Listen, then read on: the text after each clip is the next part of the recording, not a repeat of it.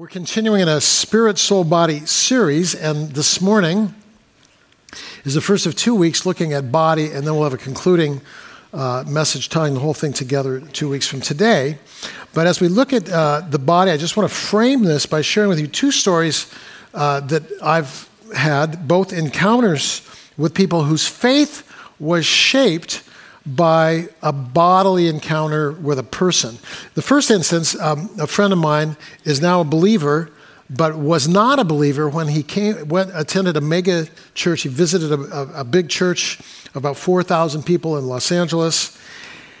And he wanted to speak with the pastor afterwards, and so he was standing in line waiting. And then when he, his turn came to speak with the pastor, he, he asked, he was in the middle of asking a question, and someone of great importance in the church came up to interrupt him, and uh, I think it was an elder or something like that, and said, Hey, we got to settle this. And then uh, the senior pastor rebuked the elder, and he said, Not now.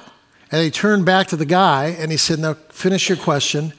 And then he answered his question, and then he turned back to this elder. That guy said to me years later, he said, I don't remember his answer to the question, but the way that he honored me made me want to live the way he lived. And that's what opened the door for me coming to Christ. And then uh, a s- alternate encounter in a mega church. Someone came in, super discouraged, had questions. But as they walked forward to ask the pastor, they realized the pastor has bodyguards and is completely inaccessible. And, and then uh, they watched the staff member come up to the pastor and report something, and then they watch the pastor get really mad at the staff member and send them away with a derogatory comment. And that person said to me, and so I stopped being interested in Christianity from that point on. I was like this if this is if this is what pastors are like, I don't want anything to do with it. Now the point here isn't to make you like paranoid about every single moment you're alive, but it, the point is to say the way you live out your faith in your body matters immensely. And that's really what we're going to talk about this morning because if we fail at the body level, it's a fail. No matter how orthodox we are doctrinally, if we fail at the body level, it's a fail. So, as we come to the body portion of this Spirit Soul Body series, I want to begin by acknowledging that the church here has a long history of a tortured relationship with the physical world and the body. There are lots of reasons for this, including three that I mentioned here at the outset. Number one, the, the teachings of Plato have influenced the church for 2,000 years basically, because when uh, Jesus came along, Plato had come before, and Plato taught that there's a hierarchy to reality and that the invisible realm is actually more real and better than the physical realm. And so you kind of end up in that hierarchical model, then, you end up with uh, like a, it's called dualism, where this matters more than that. Then, uh, we as Christians often tend to validate the faith of another strictly on a doctrinal level. So if you're sitting here and you're like this, yeah, I'm not sure what I think about the deity of Jesus, boom, we're on you, we're arguing, we're, we're going to set you straight and, and then the insidious thing about that is if we're like this, oh, okay, I convinced him, then we think now he's mature because he's got the right kind of doctrine. Does that, does that make sense? And then the third thing that is a, is a problem for us, we in the West, we love our minds. We spend a great deal of time thinking, and I'm going to say this to you, and uh, like, don't take this and run with it too far, but you think too much. Do you know what I mean by that? Like, how many of you go, you go to bed at night, and when you're supposed to just fall asleep, suddenly your mind clicks on, and you're thinking about tomorrow, and you're thinking about yesterday, and you're thinking about the conversations you had, and plans and anxiety. Whose mind kicks into overdrive when you're trying to go to sleep? That's, this is a thing, right? Uh, and, and, and so we think too much, we're affected by the teaching of Plato, and we emphasize doctrine over living. And all of this then creates a paradigm in which church is holy, my job is holy, praying is holy, skiing less holy, drinking coffee less holy, sex unholy, right? And, and, and so uh, one person writes this. Uh, she says, What I learned early on in church was to fear the world, or at least suspect it. And I learned that my body was of the world and that my bodily shame was appropriate. Now, we got to get over this, right? But I grew up in a very similar environment to the person who wrote the, those sentences. The hymns that framed my childhood largely had to do with waiting until I died so that I could then enter into the good life, which was only on the other side. One, one hymn continues to echo in my mind. On Jordan's stormy banks I stand and cast a watchful eye. Like, oh, and then the question is, who will take me to the other side? Like, I want to, the goal is the other side. And what's on the other side? Well, that's after you die. So, in the meantime, yeah, you're here. You're quote unquote stuck here. But don't worry, someday you get to escape this world and go to the other side. In fact, the other hymn that we sang frequently in the church in which I grew up was entitled literally, All Fly Away, right? All fly away, fly away. Do you know it, right? And the idea is this. Here we are, we're, you know, we're sick, our parents are haranguing us, we hate our body, there's racism in the world, there's pollution, Australia's on fire, we're politically divided, but don't worry about it, I'll fly away. Like, I'm to get out of here, and then all my problems will be solved. This, all of this creates a paradigm shift away from incarnation in the world to separation from the world. And if your paradigm is separation from the world, then you withdraw from the world. And, and then you're like, yeah, whatever, I got to go to do these things. But my, like my real world is my like hidden world in Christ. If I withdraw from the world, I withdraw from my own body. I withdraw from creation. And I'm going to say to you, this paradigm of withdrawal instead of incarnation is completely wrong. Galatians 1:16 says this, it pleased God to and then here's how the sentence is finished. It pleased God to reveal God's son in me. That's what Paul says. So what makes God happy?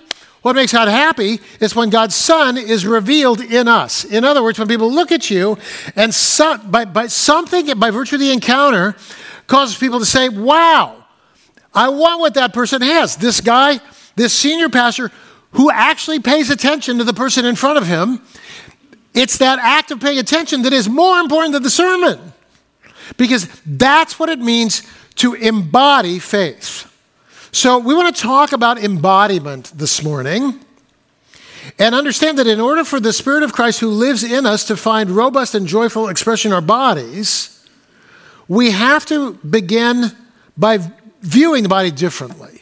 And to help you view the body differently, we're going to do some theology here this morning, beginning with this this observation, this truth from the scripture. God has a mailing address, uh, and I'll explain what I mean by that in a moment. And God's been moving along the way, and God has a new address now, and we'll, under, we'll unpack what this new address means for us. So let's talk about these things. Ultimately, this will get us into the body. So what, what, are we, what are we saying? God, what are we saying when we say God has a mailing address? Here's the thing. In Genesis uh, chapters 1 through 3, when God created the heavens and the earth, we just heard this uh, beautiful song, song about creation, right? I don't know if you know this. There are huge debates within the church about Genesis 1 and 2. Anybody aware of those debates, like age of the earth stuff? And so people argue is it 6,000 years old, 10,000 years old, 5 million years old, 13.7 billion years old? And a guy named John Walton wrote a book entitled Lost World of Genesis 1. And his answer to that question, and I'm summarizing, is this who cares? like, and the, the reason he says that is he says it's the like if you're reading to, to divine the age of the earth, you're totally missing the point. You have to read this as a Mesopotamian creation narrative, which in fact it was. John Walton is this dude from uh, Wheaton College. And so he says, if you read as a creation narrative, then you understand that every Mesopotamian culture had its own creation narrative. And in every creation narrative, there are gods who create the earth. And then on the earth, God builds, the, the gods, the various gods build temples. But then you get to Genesis, and off the map, radically different than every other narrative, is this God created the earth and declared in Genesis 1 and 2 that the earth is God's temple. Now, how do you know that? Well, because at the end of Genesis 1, you know this, uh, it says, and so God saw all that he made, and it was very what? Good. And then on the seventh day, what does it say? On the seventh day, God rested. Okay, this is the punchline. Where God rests, that's God's temple. So God creates the earth as God's resting place. The earth is God's temple. Boom. That's where God lives. So the glory of God is everywhere. It's amazing. It's like the Garden of Eden. In fact, it is the Garden of Eden, right? So the glory of God is there. It's all beautiful, it's glorious. Then sin enters in in Genesis 3. When sin enters in, now the earth, Genesis 3, is under a curse. The glory of God cannot any longer be at complete rest on the earth because there's this battle going on in the earth between uh, Satan and the forces of light and all that stuff. So God is not at rest, the earth's a battlefield. So God creates a place where God's glory can rest. Where does God's glory rest? Well, uh, when Israel is traveling through the wilderness, God's glory rests in a mobile worship place called the tabernacle in the whole, like in a room within a room within a room within a box. God's glory, okay? So uh, that's, that was God's resting place. And then um, Israel establishes themselves as a nation and they build a permanent dwelling place for the glory of God. It's not called a tabernacle, it's called a temple.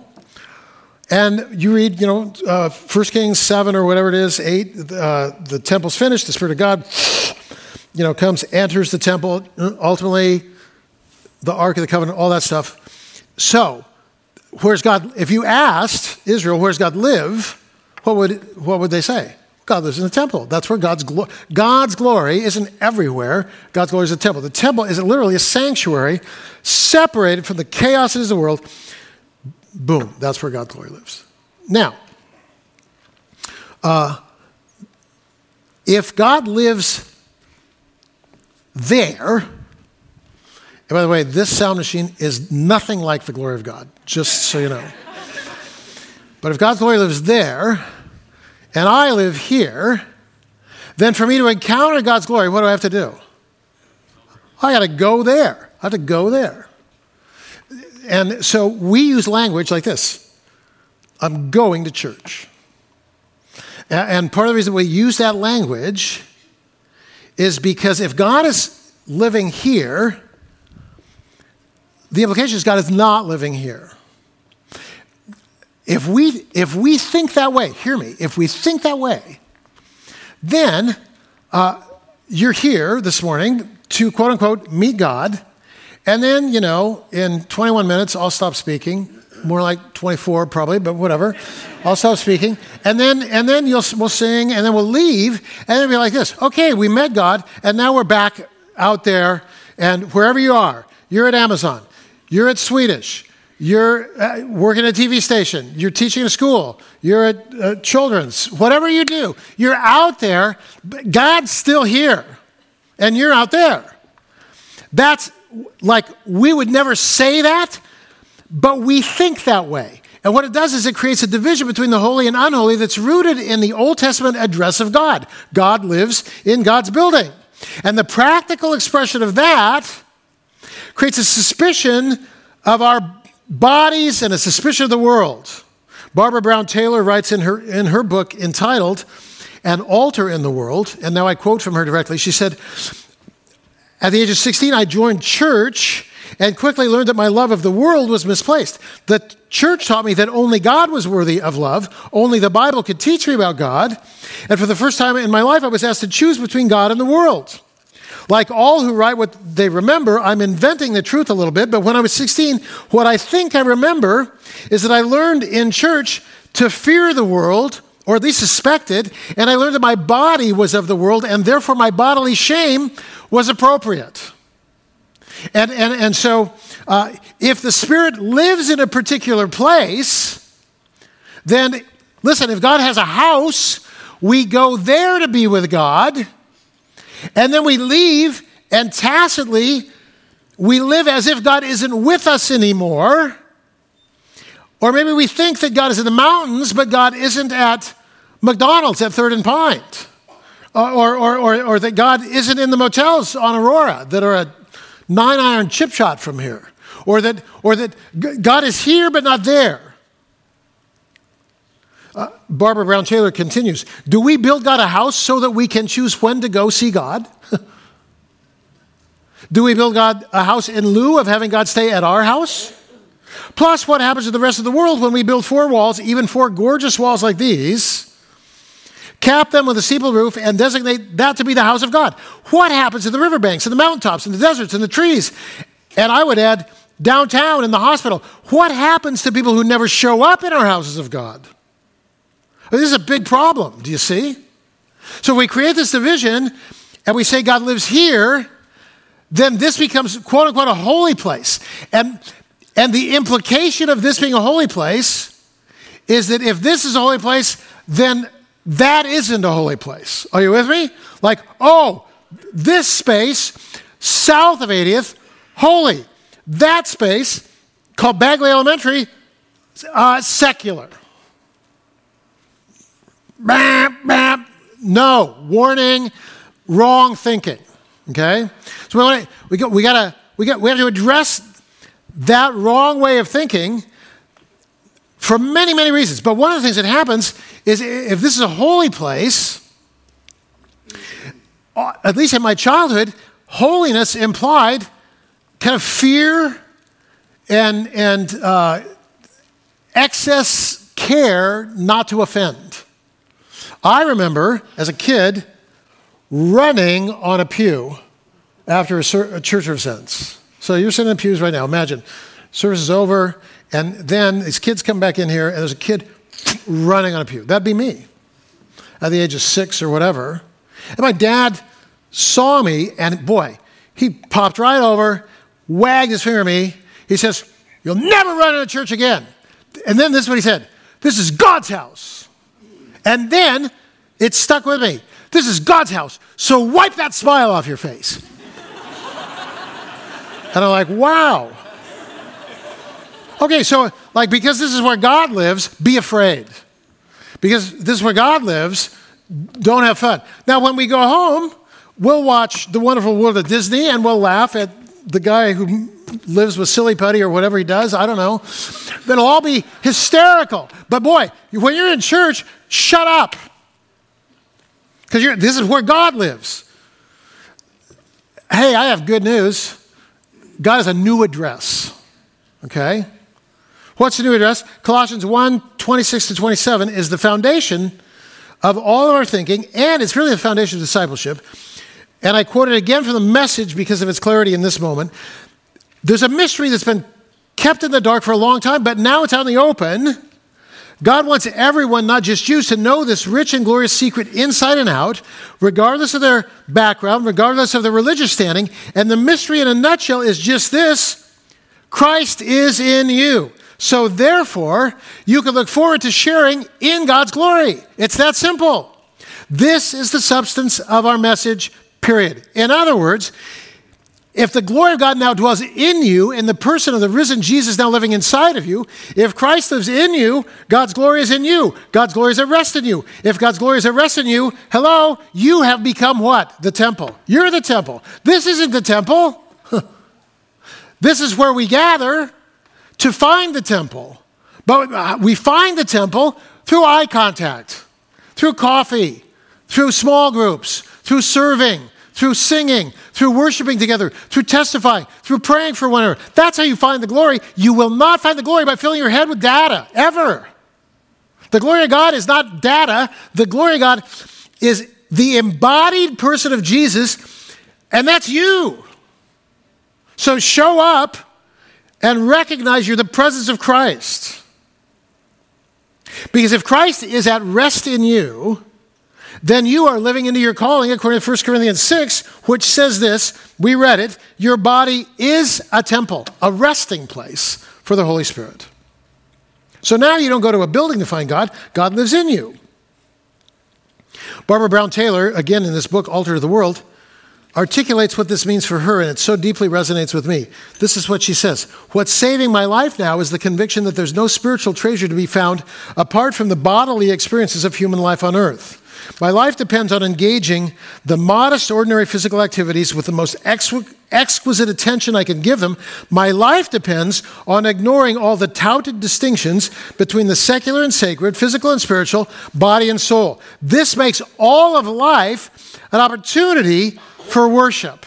So, again, to recap, you have a spirit here. Now, Christ lives in you. You have the spirit. When this spirit begins to run the show, your mind, will, and emotions are increasingly shaped by the spirit. As your mind, will, and emotions are shaped by the spirit, the Spirit of God now is going to direct your body. And what that means is everything you do in the body is an opportunity to make Christ present. And so you can pay attention to everything. When you leave here and you go work tomorrow, or you leave here this afternoon, you go cook a meal, or you go out to dinner, or you go for a run, everything is an opportunity to make Christ visible. So all of life becomes this potential for worship. For me, splitting wood can be worship or not worship. Building a fire, worship or not worship. Uh, making a good cup of French press, worship or not worship. Enjoying said cup, worship or not worship, right? Uh, last night I got down here from the mountains and saw this, you know, strange orb in the sky and a shadow, like I saw my shadow. Re- reintroduced myself to my shadow. Hello, haven't seen you since Thanksgiving, you know? and decided, in lieu of that, to go for a little short, like jog partway around Green Lake. And this is where this worship stuff gets just so practical. You know, I'm running, and there's a guy there. Some of you have seen the guy. He has a sign, and, and the sign says, Hey, uh, I need a good conversation, or however it's framed. And so, you know, I run, and I see the guy with the sign, and, I'm, and the Holy Spirit is saying to me, Really, speak to this guy. And then I'm like this, whatever, and I just keep running. and then I, come, I end up coming back around, and that same kind of voice is there just so present. So I just I just stop and say, "Oh, you want a good conversation?" And then I turn my phone off, the little running app thing, and then I just sit there and talk for 45 minutes. Crazy, right?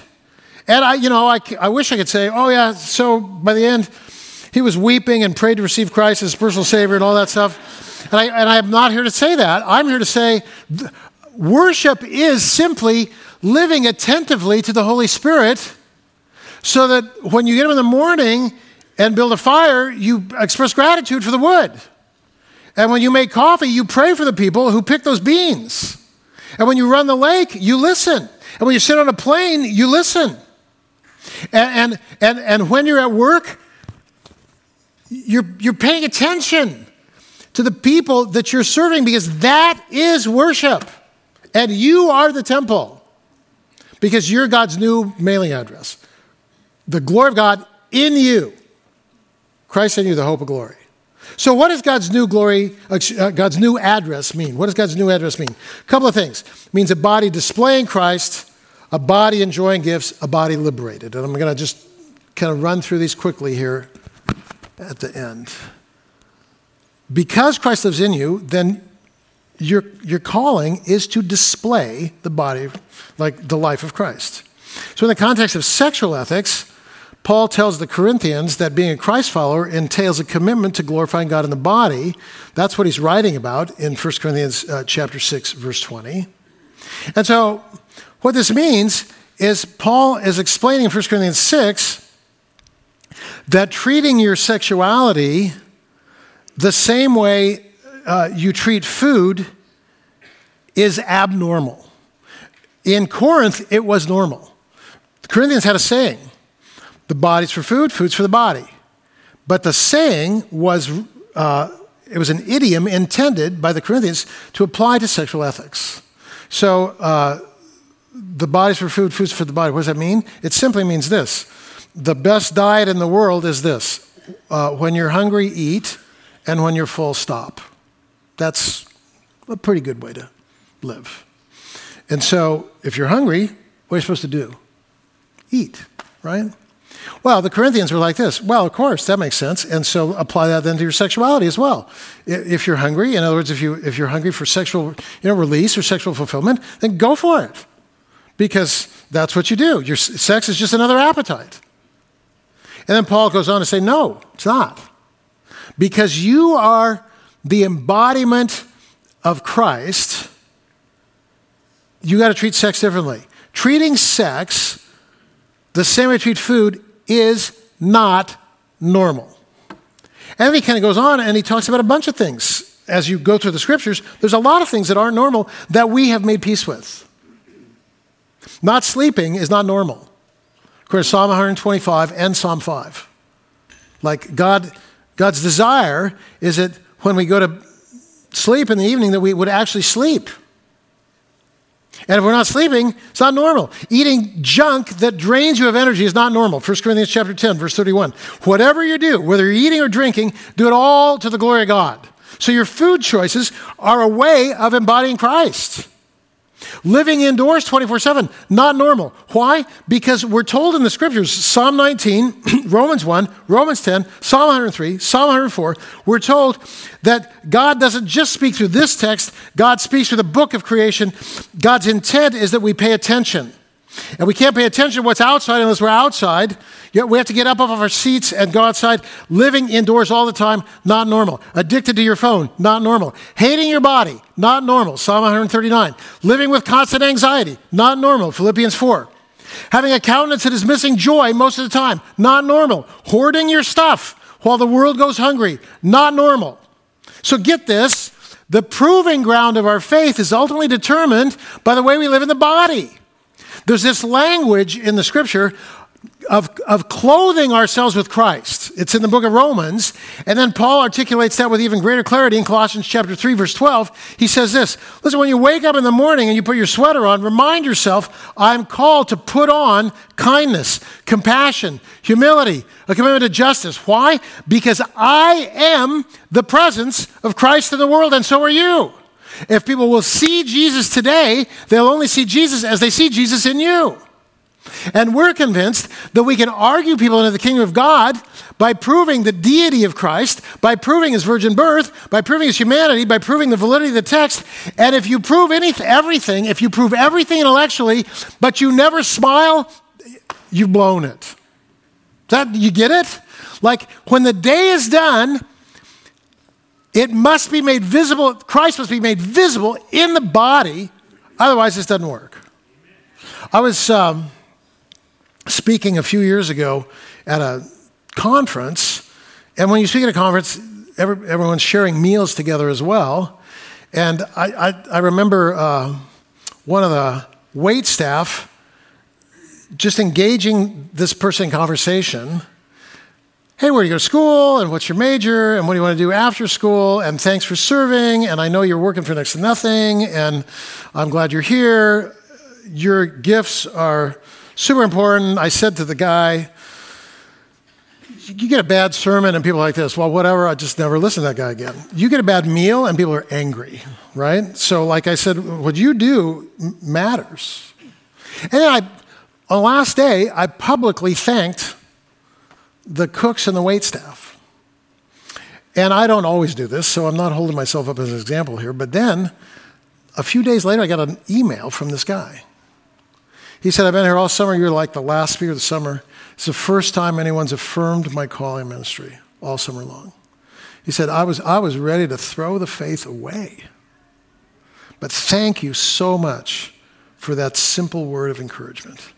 Now, what was so convicting to me in that little illustration is how easily we blow off the promptings of the Holy Spirit to say a word of encouragement, to stop and actually buy Real Change magazine and engage somebody in conversation, to stop and, and, and, and pray for someone, to encourage someone in the, in the checkout line, to pray. Maybe God prompts you to pray for somebody who cuts you off in traffic. Like when we blow this stuff off, we're, now faith is up here, but it's not here in the body.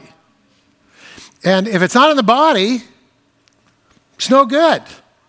That's what this whole thing is about. So, we want to be a body displaying Christ. Second, we want to be a body enjoying God's gifts. Uh, we don't want to live as if we're just enduring this time on earth, waiting to die. Because what God has given us here is good. Ecclesiastes 2:24. Nothing better for a man than to eat and drink and tell himself that his labor is good. Ecclesiastes 5, verses 18 to 20. Here's what I found to be good and fitting eat, drink, enjoy oneself in all one's labor. Proverbs 5, 15 to 19. Here's what I found enjoy your spouse, enjoy your, this, your, your sex life with your spouse. Enjoy it. There's a whole book devoted to it, Song of Solomon, right? So God's desire is that our spirit's new identity and the redemption of our soul story will result in a life of gratitude for the gifts of God's kindness that are pouring into our lives every day. Because God's gifts are pouring into your life every day. Every cup of clean water, every, every little cup of coffee, sunshine, sunset, driving, friends, intimacy, mountains, every breath, seasons, all gifts. And if we, if we live as people who enjoy the gifts of God and, and continually offer thanks and practice gratitude, and then not only receive God's gifts, but actively try to give God's gifts to others as well through hospitality and service and generosity. And as in a few minutes, we'll pray for some folks who went out to Nicaragua as we, as we, as we want to not only receive but give. That dance of giving and receiving causes us to embody Christ. And when we embody Christ, we then become little Jesus, Christian. The false divide is the church often taught me I need to not enjoy this life, and the world taught me to only live for this life. And if I only live for this life, the gifts of God, food, exercise, sexuality, become addictions and destructive. And if I avoid all the gifts that God is giving me, then I become this disembodied saint filled with information. Neither of these are right. But the only way to live walking down the middle is to live in relationship with God, a life of gratitude, fully enjoying God's gifts, listening to the Holy Spirit so that we embody in our bodies, we make Jesus visible. And this leads to a body liberated. What did Jesus say in John 8? Hey, if you know the truth, my word abides in you. If you'll know the truth, the truth will what? Set you free. And if, if the Son has made you free, you're going to be free. free. Watch this free from addictions in your body. Like you'll hold the gifts of God properly, free from body shame you'll be able to accept your body, even free from fear of aging. 2 Corinthians chapter 5. You'll understand that this body, as glorious as it, as it is, is only a shadow of a, of a new body received someday. And so, yeah, we're all growing older. Whatever, it's okay. I, like, I run the lake, and I've been running Green Lake since I went to college. And in college, I'd run three times Green Lake and count the people I'd pass and look with disdain at those lazy people. and now I don't pass anyone. Everyone passes me, and I look with disdain on those young people. but it's all good. We're still, we're still breathing.